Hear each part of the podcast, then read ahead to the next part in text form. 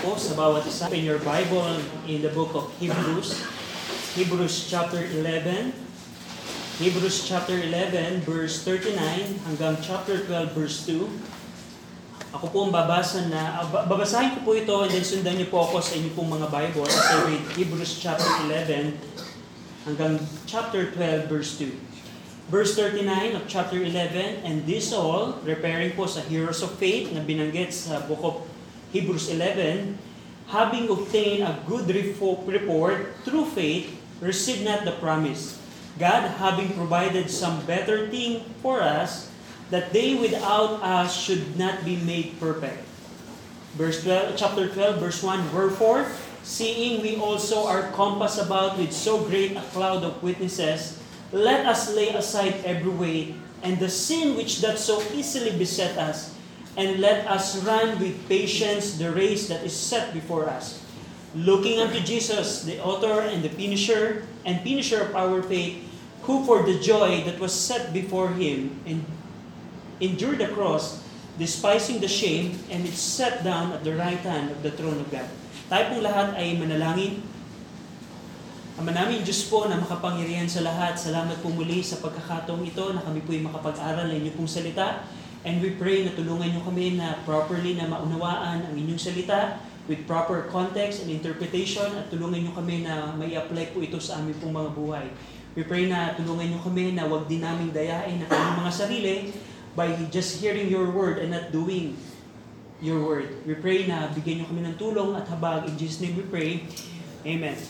Now, pinag-uusapan po natin ang, ang, ang book of Hebrews. Na, nakailang linggo na po tayo and months in the book of Hebrews. And nasa bahagi po tayo ng chapter 11, last two verses of chapter 11. Now, tandaan po natin, ang context po nito ay sinulat po ito ni Apostol Pablo na ang klase po ng sinulatan niya ay mga tao, mixed multitude ng mga ligtas at mga hindi po ligtas. Na ang mga taong ito ay merong tendency na bumalik sa Judaism.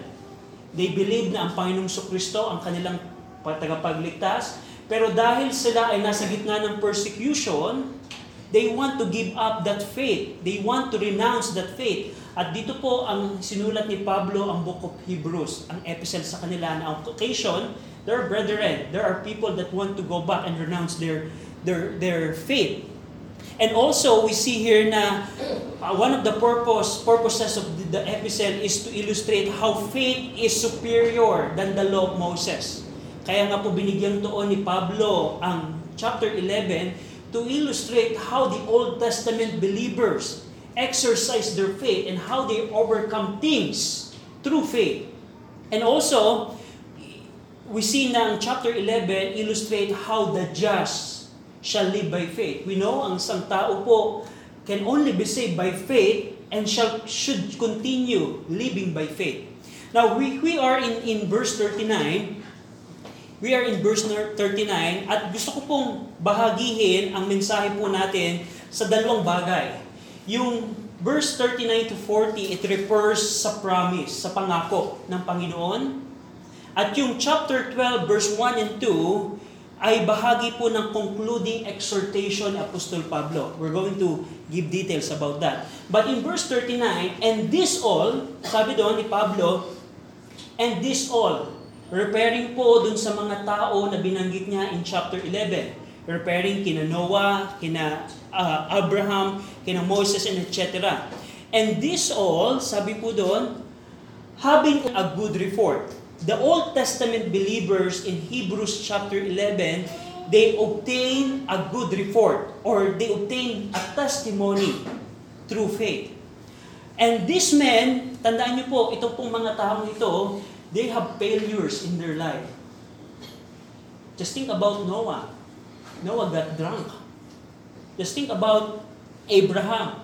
How Abraham lied multiple times. Think about Moses, how he committed murder. Think about David on how he committed uh, adultery and murder at the same time. Pero hindi hinighlight ng Panginoon ang kanilang mga failures, ang kanilang mga kasalanan, but they were included in Hebrews chapter 11, the heroes of faith, and, and, and Paul said they obtained a good report. What a testimony that they had in this life. Hindi highlight ng Panginoon ang kanilang mga kamalian, pero itinaas sila ng Panginoon by including them in this chapter. That's why we have it now in our hand. At ang makikita natin ang kanilang pananampalataya. This all, they obtain a good report through faith. The same thing po sa ating pong buhay. Kung ikaw ay mamumuhay ng merong pananampalataya, you can have good report from God. Now, another thing na mapapansin niyo po dito, the Old Testament believer, sabi doon, they received not the promise. Verse 39, these Old Testament believers, Noah, Moses, Abraham, Abel, etc., Enoch, and etc., they, even though they obtained a good report from God, they didn't receive the promise. They received not the promise. Now, probably what, ang question nyo, anong pangako ito? What is this promise na binabanggit dito ni, ni Pablo? And also in verse 40, the Old Testament believers, they didn't receive the, the promise, but God having provided some better thing for us, referring to the New Testament believer. Tandaan niyo po yun, dalawang, dalawang uh, uh, kataga ni Pablo, statements. First thing, the Old Testament believer received not the promise, but God provided a better thing for us. Now, ang tanong, what is this promise? Now, in order to see that, you need to understand the context. Now, ang, ang, ang pangakong ito, we cannot, of course, we cannot draw idea into the text. We need to properly understand ano ba yung context dito. Ito ba ay pangako ng masaganang buhay? Ito ba ay pangako ng deliverance? Ito ba ay pangako na magiging matagumpay ako in my Christian life? No, it's not the context. Go back in chapter 10 in order to see the context in verse 34 to 37. now, and this all, referring to the heroes of faith, referring to the Old Testament believers, they received not the promise. What, what, what is this promise? Now, in verse number 34 of chapter 10, For ye had compassion of me in my bonds, and took joyfully the spoiling of your goods. So this is the status of this recipient. Meron silang persecution. Even though the, they, they were spoiled, nakuha ang kanilang mga kayamanan, they took it joyfully. Now, knowing in yourselves, referring to the recipients ng epistle, that ye have in heaven a better and enduring substance. God had provided some better thing for us. Referring, it's associated sa verse 34. Ye have in heaven a better and enduring substance or enduring wealth. Enduring substance or wealth. So this promise is, should be a heavenly. Now verse 35, that's why the exhortation of Paul to the recipient, Cast not away therefore your confidence. Huwag niyo itapon, huwag niyo tanggalin ang inyong confidence or yung boldness, which had great recompense of reward. For ye have need of patience in the times of persecution, brethren, ye have need of patience that after ye have done the will of God, ye might receive the promise. And this promise, the Old Testament believers didn't receive it. But you, after ye have done the will of God, ye might receive the promise. Now, in chapter 11, of course, we see here na that we, as a New Testament believer, we have in heaven a better enduring substance. Referring po ito sa kayamanan. Substance is wealth. Now, in verse number 35, we see also yung tendency ng mga mananampalataya to renounce their faith. Sabi ni Pablo, cast not away therefore your confidence. And here in verse 30, in yung yung yung tinata yung verse 35 na great recompense of reward, this is called promise in verse 36. And in verse 36, sabi ni Pablo, you need of patience. Kailangan yung magkaroon ng pagtsatsaga that ye might receive the promise. And also verse 37, For yet a little while, and he that shall come will come and will not tarry.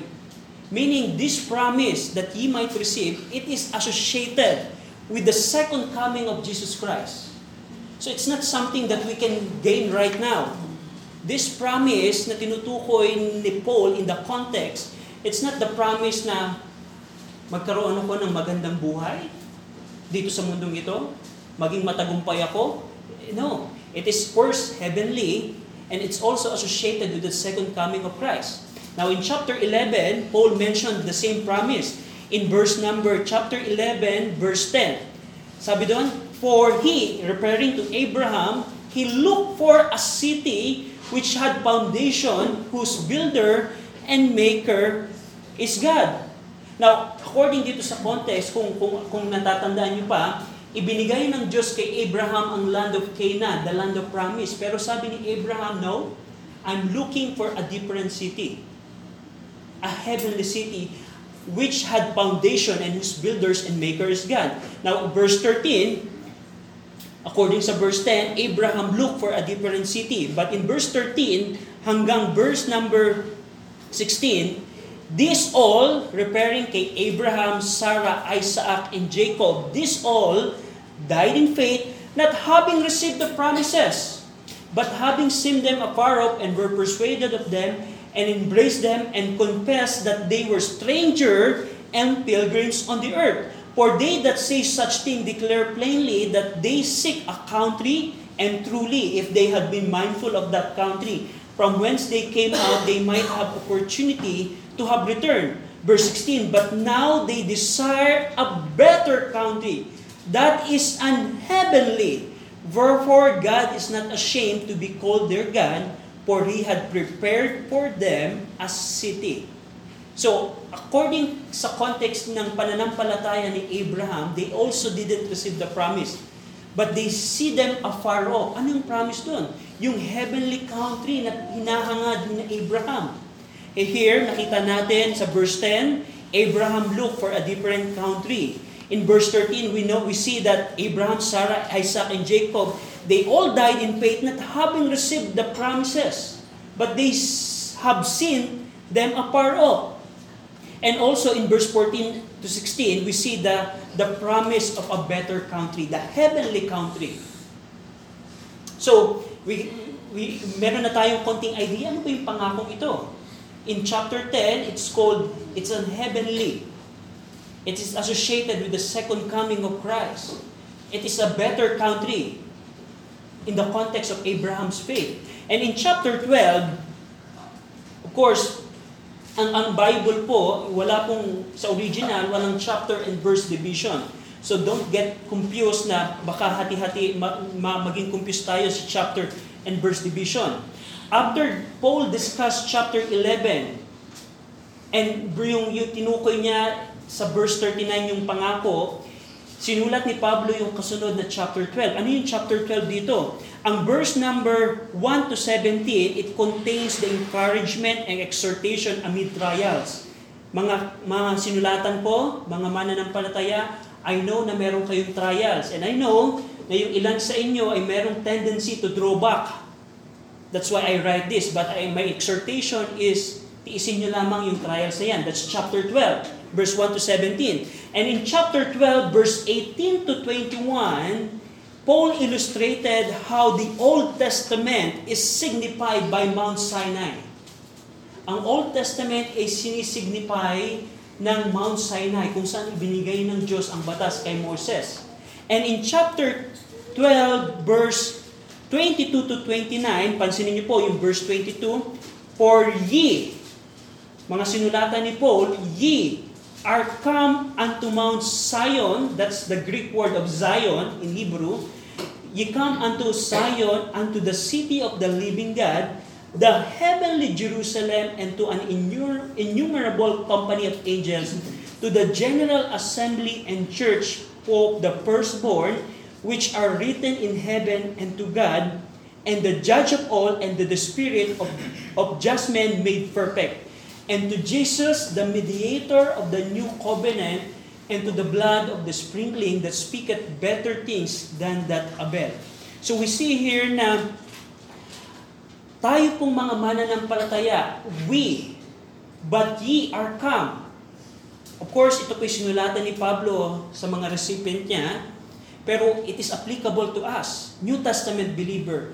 But ye are come, that's present tense. Kung ikaw ay Kristiyano today, you are come unto Mount Zion.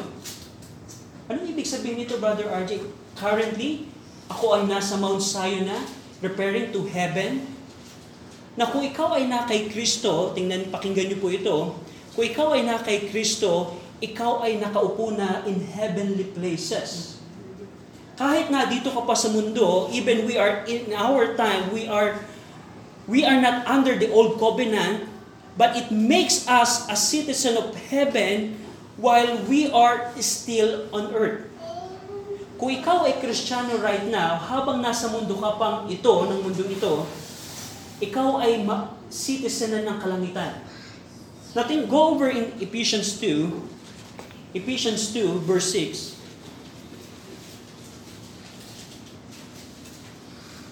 Basahin po natin ng sabay-sabay. Ephesians chapter 2, verse number 6. Ready? Read. And hath raised us up together and made us sit together in heavenly places in Christ Jesus. We are made, raised up to get, raised, raised us up together and made us sit together in heavenly places. Why? Because of the Lord Jesus Christ. That's right. If you are in Christ Jesus right now, ikaw ay nakaupo na sa mga lugar na makalangit, Yeah. heavenly Right. places. Now go over in Philippians 3.20. Kasunod lamang pong book yun. Philippians 3.20. Basahin po natin ng sabay-sabay. Ready? Read. For our conversation is in heaven, from whence also we look for the Savior, the Lord Jesus Christ. Our conversation is in heaven right now. Now, Colossians chapter 3, verse 1 to 4. Colossians 3, verse 1 to 4. Basahin po natin ng sabay-sabay. Ready? Read. If ye then be risen with Christ, seek those things which are above, where Christ sitteth on the right hand of God. Set your affection on things above, not on things on the earth. For ye are dead, and your life is hid with Christ in God. When Christ, who is our life, shall appear, then shall ye also appear with him in glory. Ito yung tinutukoy ni Paul sa Hebrews chapter 12 that ye are come unto Mount Zion. Unlike sa Old Testament, ng, ang Old Testament ay signify ng Mount Sinai, no? We don't come sa Mount Sinai because judgment ang, ako, ang, ang company doon. But we are come unto Mount Zion.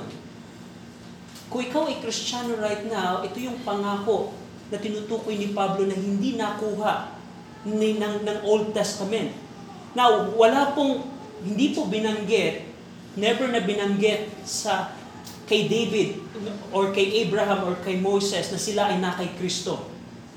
Yung word na in Christ, ay tanging makikita niyo po yan sa New Testament believers. Just think about that, na kung ikaw ay ligtas in current dispensation, the Bible says that you are in Christ, and Christ is in you, and you are already seated in heavenly places. That's the assurance of our salvation. Right. Na kahit nasa mundo ka pang ito, kung ikaw ay na kay Kristo, ikaw ay nakaupo na sa kalangitan. You are come unto Mount Zion. Ito yung tinutukoy ni Abraham na hinahanap niyang better country. Ito yung tinutukoy na they didn't receive that, the promise. And this all, receive not the promise. Just think about kung paanong mga bagay na hinanda ng Panginoon sa iyo. At bilang Kristiyano, I just want you to exhort na ito dapat ang ating minimeditate sa ating buhay. Na bilang isang Kristiyano, ikaw ay na kay Kristo at si Kristo ay nasa iyo at ikaw ay nakaupo na sa kalangitan in heavenly places. Na anong ibig sabihin nito? Yan ang kasiguraduhan ng kaligtasang ibinigay ng Panginoon sa iyo, Kristiyano. Na kung i-meditate lang natin ang ating isipan sa mga bagay na to at hindi sa mga bagay ng mundo ito na walang eternal value. Now, of course, we have struggles and failures in our life and suffering. That's the context po ng Hebrews chapter ng, ng, ng, book, of, ng book of Hebrews. Yung mga sinulatan ni Pablo, they are struggling, they have persecution, they have suffering, but Paul exhorted them to endure those sufferings because merong better things na hinanda ang Panginoon for us, New Testament believers. Na kung i-meditate natin lamang ang mga bagay na to, what a change sa ating buhay. Now, what do you meditate upon, Christian? And if probably other things of this world. And it's sad. Dahil yung ating lakas, yung ating pag-iisip ay nakukonsume ng mga bagay ng mundo na walang eternal value. Kung ilalagak lang natin yung ating affection on things above, what a difference could give in your life, in our life. Now, in, in Hebrews 8.6, now, bakit? Why? We have better things than the Old Testament. Binanggit dito ni Pablo in, in chapter 11, verse, 30, verse 40, God having provided some better thing for us, New Testament believer, God gave us better things. Now, why?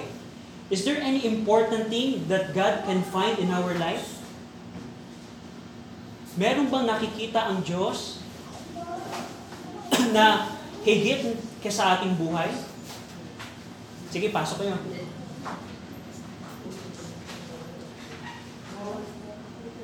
Now, question. Now, let's go back sa question. God said that God provided some better thing for us. Now, question, is there anything good in our life? Why we deserve the better things? No, there's nothing. The only reason is you can find it in Hebrews 8.6. Tingnan niyo po. Hebrews 8.6. Hebrews chapter 8, verse number 6. Hebrews 8.6 But now had he, the referring to the Lord Jesus Christ, the Lord Jesus Christ obtained a more excellent ministry by how much also He is the mediator, mediator of a better covenant which was established upon better promises. The only reason why God had given us better things is because the Lord because of the Lord Jesus Christ. Because of the new covenant of the Lord Jesus Christ that is established upon better promises. Unlike sa Old Testament. That's why Paul said, New Testament believers, God have had provided some better things for you and me, for us. Now, in, in, in the last part of chapter 11, it says there na that they, without us, should not be made perfect. Ang ibig sabihin po no, that they, they are waiting, referring to the Old Testament, they are waiting on God to fulfill His will in the church, in our time, in the New Testament, only then will Christ come. Only then the resurrection happen. Only then Christ's kingdom is established. Sa plano po ng Panginoon, the Old Testament, they are waiting for our time. The will of God in the church right now. At saka lamang mangyayari yung pangako na hinihintay ng Old Testament. That they without us should not be made perfect or complete. Referring po ito na ang panahon po natin ngayon ay merong, merong kalooban ng Diyos na ginagawa in our time. Now, go over in 2 Peter 3.9. 2 Peter 3.9. Now, anong program ng Panginoon right now? Na kaya sinabi ni Pablo na that they without us should not be made perfect. Na kailangan munang maganap sa atin bago matapos ang lahat, makumpleto ang lahat. Made perfect means complete.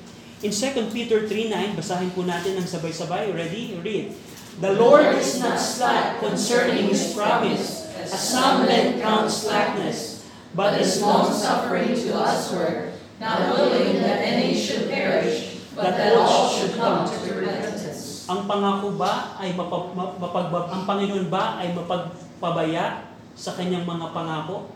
Bakit hindi pa dumadating ang Panginoong Hesus Kristo? Katulad ng sinasabi ng mga mockers ng, ng, ng, ng 2 Peter 3. Hindi ba tun- tunay ba na magbabalik muli ang Panginoon? O Peter said here na hindi pabaya ang Panginoon.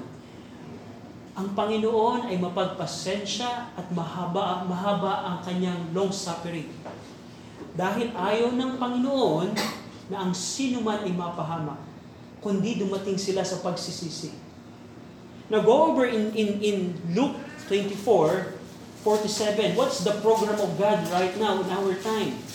Na kaya sinabi ni Pablo that they without us should not be made perfect. Bakit hindi pa na itatatag ang heavenly Jerusalem? Bakit hindi pa dumadating ang Panginoon? What's the reason? In Luke 24:27, basahin po natin ang sabay-sabay. Luke 24 verse 27. This is the program of God right now. Luke 24 um, Luke 24:47. Ready? Read. And that repentance and remission of sins should be preached in His name among all nations, beginning at Jerusalem. And this is the Great Commission.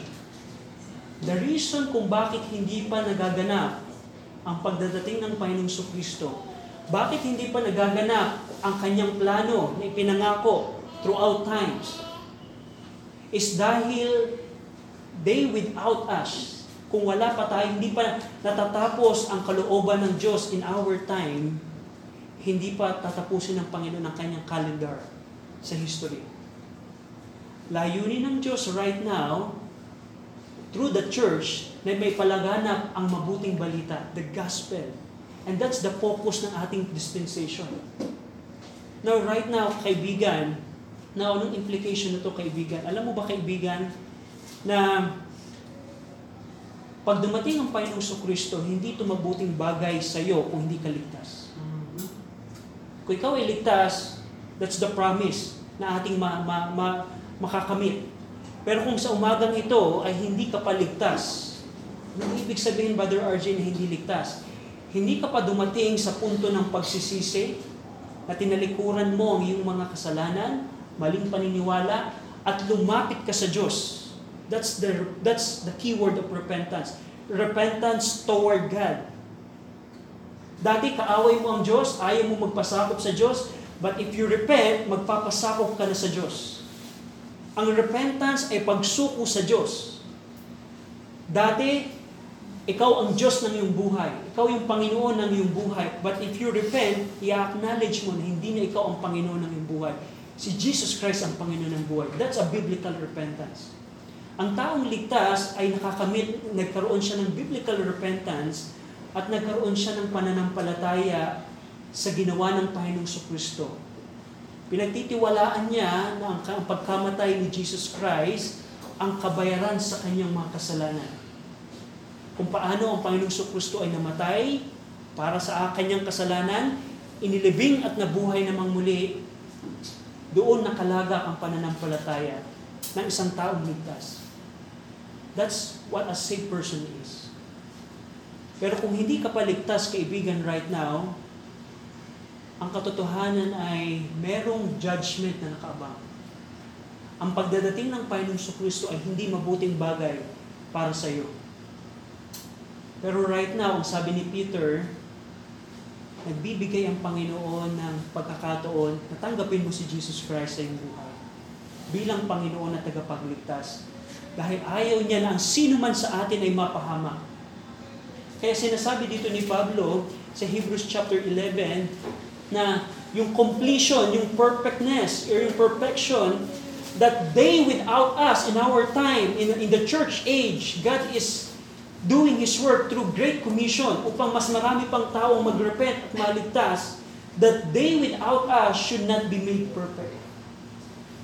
Kaya nga kaibigan, habang napapakinggan mo ang mensaheng ito, there's a time. There's a time to repent. There's, there's a time na ilagak mo ang iyong pananampalataya sa finished work of Christ. So that's chapter 11. makikita natin yung pangako. Just imagine, Christian, na kung iisipin lang natin na you are citizen of heaven. We, we sang a while ago, we are marching sa Mount Zion.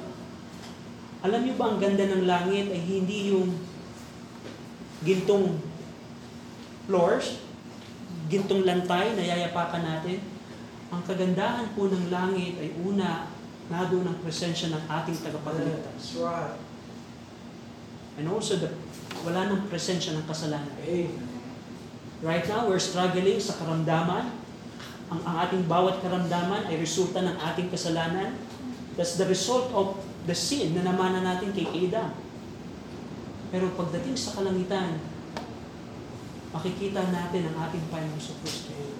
And the assurance that God gave to us sa ating kaligtasan, you are already seated in heavenly places. That's why Paul said, God having provided some better thing for us.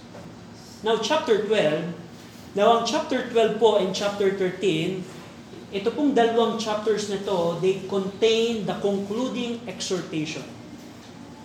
Now, going back, kung titingnan lang natin quickly yung book of Hebrews, binanggit dito ni Paul in the starting part of Hebrews, how the Lord Jesus Christ is better than the angel, how he, he is better than Moses, than Aaron, how he is better than the Levitical priesthood, how the Lord Jesus Christ uh, ay merong uh, is a priesthood according kay King Melchizedek, kung paano merong better sacrifice ang ating Panginoong Kristo, paano yung new covenant, paano perfect tabernacle, how the Lord Jesus Christ is the mediator of the new covenant, Christ is the perfect sacrifice. Now, ang question, then what?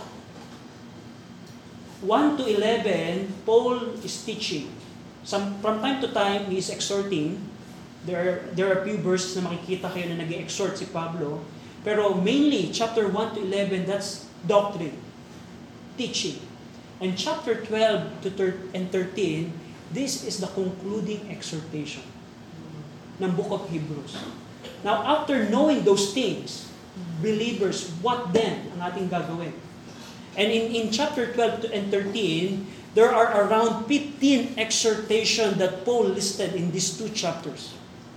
Now, we can see in this pattern on how sound doctrine and interpretation follow proper application. It's nonsense kung alam lang natin ang doktrina. It's nonsense kung alam lang natin ang interpretation. We need to follow and apply it in our heart. That's why James said, dinadaya mo lang ang iyong sarili kung tagapakinig ka lamang pero hindi mo ginagawa ang salita ng. Diyos. You are deceiving yourself. That's why here, chapter 12 to 13, this is the exhortation part. The concluding exhortation, and there are around 15 exhortations that we're going to talk about in these two chapters. First of all, first exhortation ni Pablo, let us run. Let us run.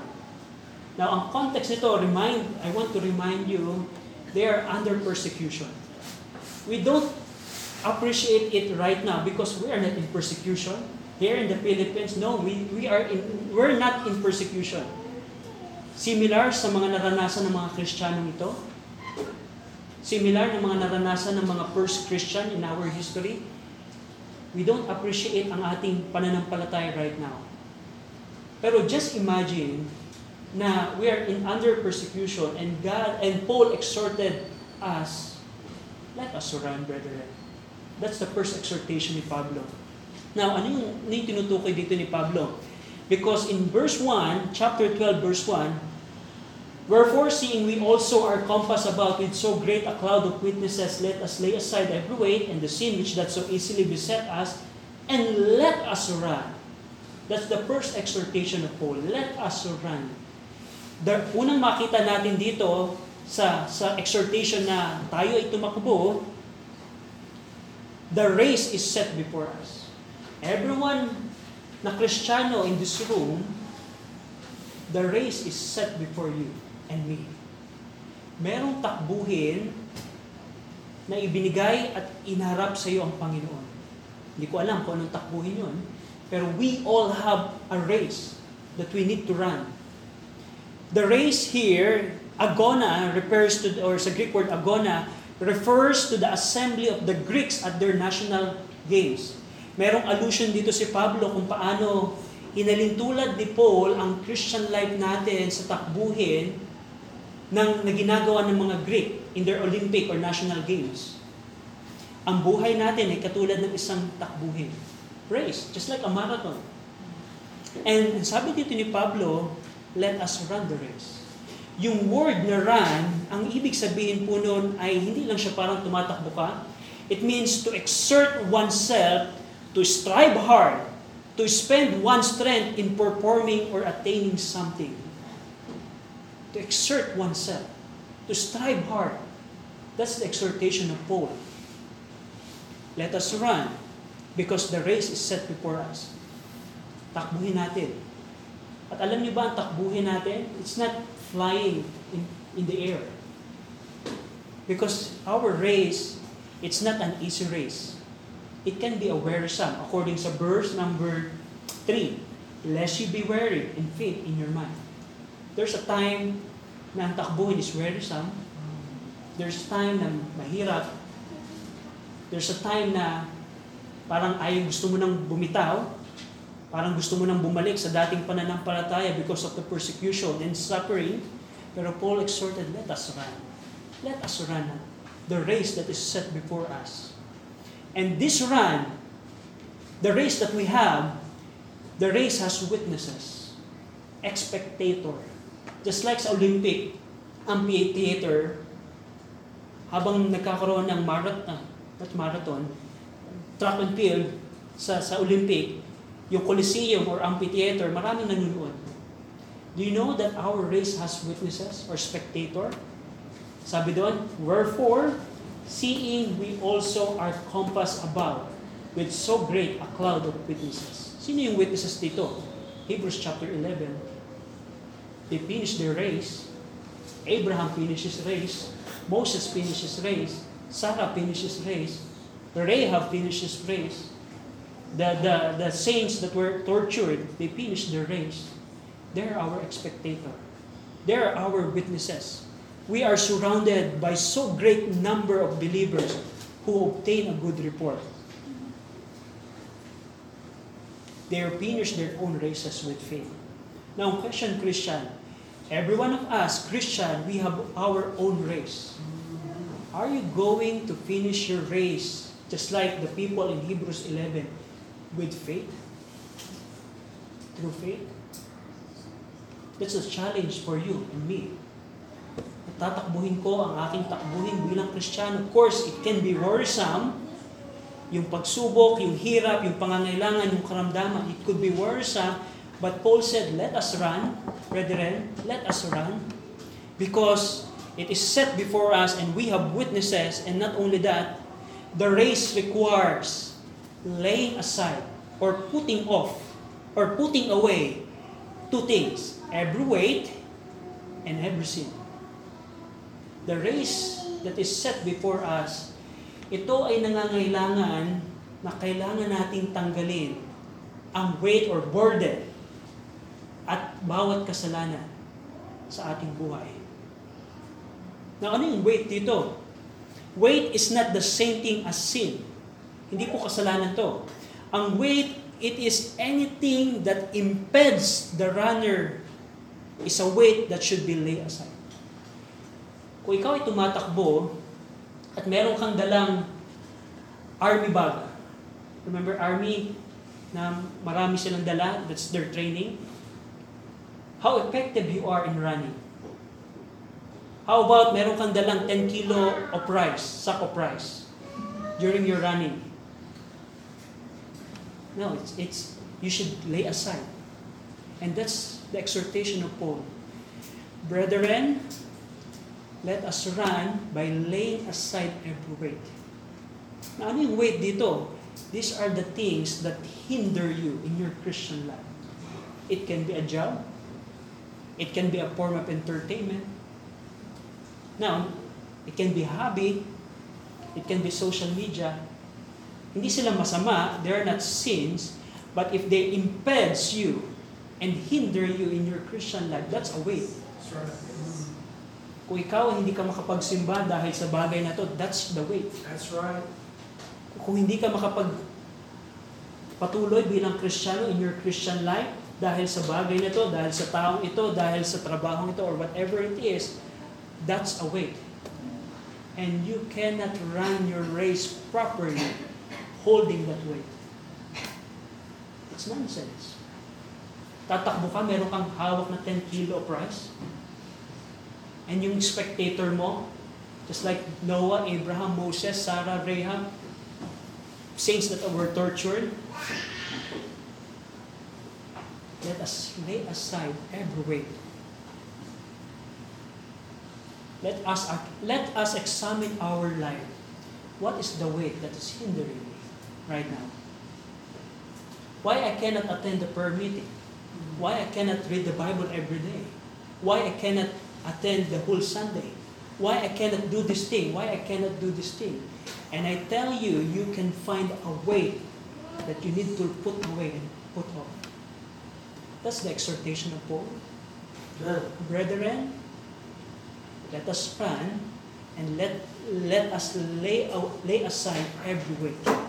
Not only the weight and the sin that so easily beset. Kung halimbawa sa takbuhin mo, merong humadlang sa iyo na isang hindrance, that's the sin that so easily beset us. Out of track. Nasa track ka ng takbuhin mo at merong kasalanan that so easily beset you. Ang sabi ni Pablo, tanggalin ang kasalanan. And, oh, and, and by the way, sin will always hinder your race. Kala mo lang, ay makakapagpatuloy ako sa aking Christian life kahit may kasalanan kong ito na hindi ko bitawan. No, you cannot. That can easily beset you. You cannot hold your sin and continue your race. You cannot do that. You can easily be set by that sin. Ang sabi ni Pablo, lay aside. Let's, let us examine our life. What is the sin in my life that so that easily beset me in my race? You can identify the, some sin or a lot of sin or one sin, but the challenge is let us lay aside. It's so hard to lay aside, to give up, but that's the exhortation and that's encouragement and command of God for us. Let us run by laying aside every weight and every sin. And also the race needs patience. Sabi doon ni Pablo in verse 1, let us run with patience the race that is set before us. Endurance. Pagtitimpi. Because our race is tiring. Habang tumatakbo ka, akala mo ang pagiging Kristiyano ay parang kang lumilipad in heaven. No, it's not. Our Christian life is full of struggle and suffering. We heard a lot of testimony. That's not good. Na in our life, we, we still face some trials and struggles and difficulties. Kaya Paul said, endurance. Let us run with patience and endurance in our race. And lastly, of course, we're going to detail it next week, but for the sake of time, the last thing na gusto kong pansinin natin is our race requires looking unto Jesus. And I'm going to give detail next week about this, but just want to highlight na our race requires looking unto Jesus. Who is Jesus? He is the author. Hmm. He is the leader. Is the captain. It is translated as captain in Hebrews 2.10. The Lord Jesus Christ is the author and the finisher. The word finisher is the perfecter of our faith. The one who has is in his own person raised faith to its perfection and is so set before us the high example of faith. The Lord Jesus Christ is our example. Now, mabalik tayo sa sport. Kung ikaw ay mag-achieve na maging Olympic runner, probably ang iyong titingnan ay si Usain Bolt. Kung ikaw ay chess player, maybe Magnus Carlsen. Carl- Carlsen. Kung ikaw ay billiard player, probably Efren Bata ang iyong titingnan. But do you know that we have a example who performed excellent race in his life? That's the Lord Jesus Christ. And God said, yung the word looking, uh, aporontes, means to turn the eyes from other things and to fix on something. Habang tumatakbo ka, pwede kang tumingin sa iba, pero ang sabi ni Pablo, fix your eyes on the Lord Jesus Christ and how He finished the race. The Lord Jesus Christ is our example. And we're going to give detail how He ran His own race.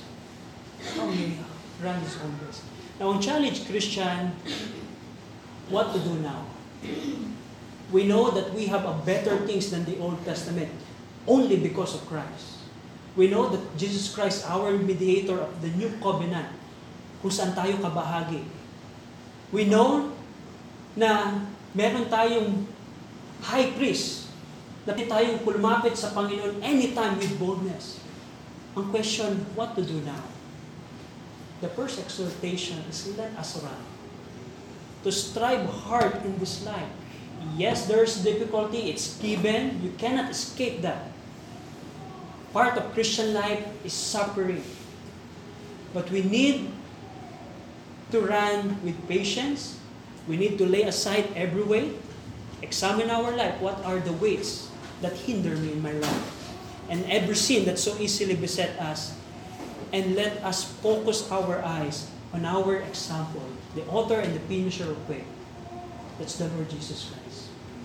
Let us run. Shall we pray? Manaming Diyos, salamat po sa inyong salita.